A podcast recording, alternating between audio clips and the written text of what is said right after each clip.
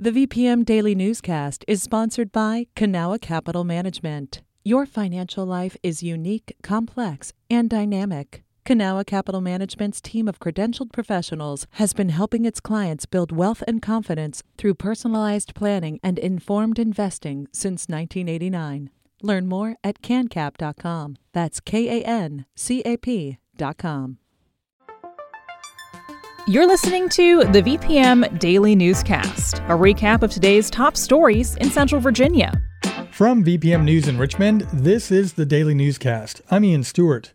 Governor Ralph Northam is calling the General Assembly back for a special session in August. When they meet, lawmakers will need to figure out how to spend more than $4.3 billion in federal coronavirus relief funding.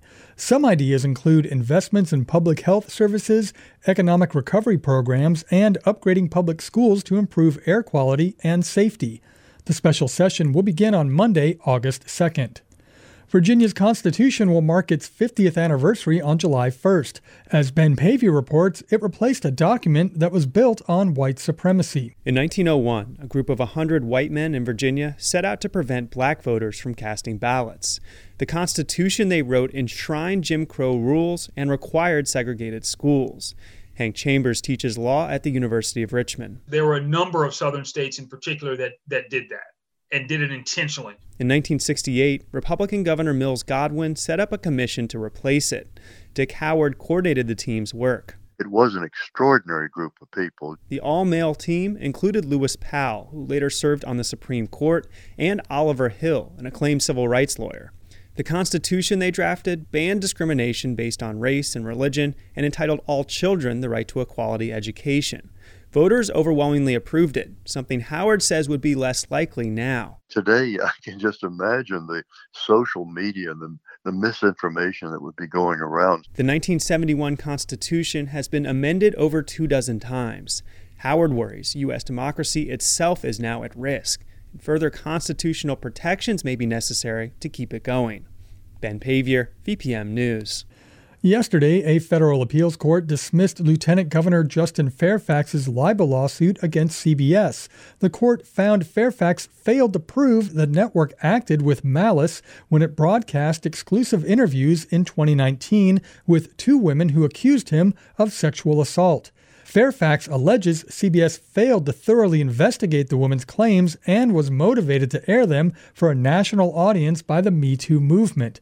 Fairfax, who recently lost his bid for the Democratic nomination in the governor's race, has maintained his innocence, asserting both encounters were consensual.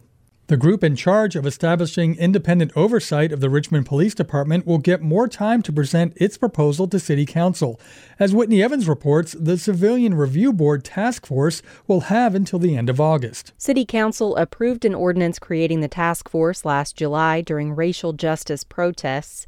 It was supposed to begin its work last fall and present its design on March 1st. But the group didn't have its first meeting until March 15th because there was disagreement on the council about including police officers on the nine member task force. Here's Council Member Mike Jones. We were slow and methodical purposefully in putting together a process to select the task force it pushed them past their possible date of getting a report back to us. The task force now meets on Zoom every Wednesday evening. The Civilian Review Board will investigate citizen complaints of police misconduct. The police department currently handles those complaints internally. Whitney Evans, VPM News. Virginia's unemployment rate fell to 4.5% last month. In a press release, Governor Ralph Northam says the new number is lower than a year ago and below the national average of 5.8%.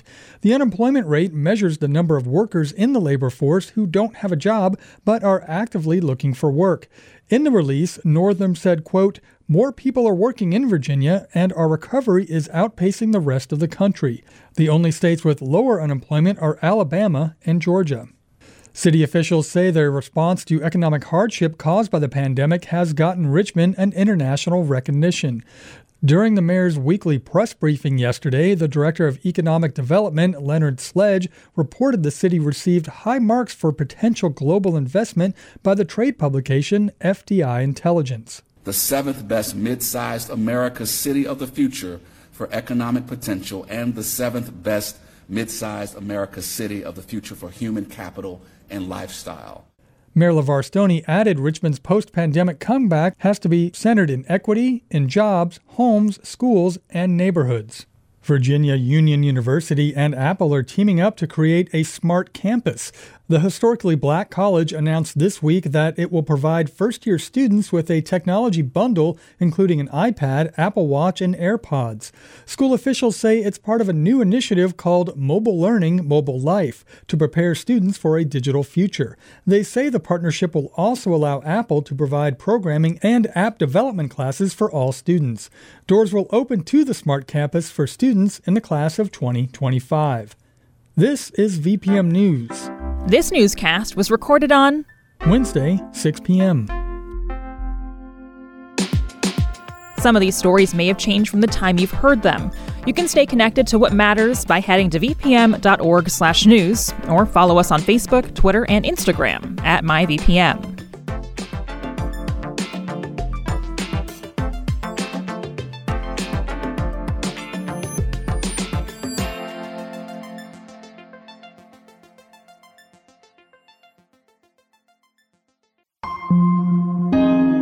VPM. I'm Speech Thomas from the hip hop crew Arrested Development. On the new VPM podcast, Track Change, I take you behind the walls of Richmond City Jail, where I help four men record an album and hear how they're trying to break free from a cycle of addiction and incarceration. Been so long since I've been free. Subscribe to Track Change in your podcast app.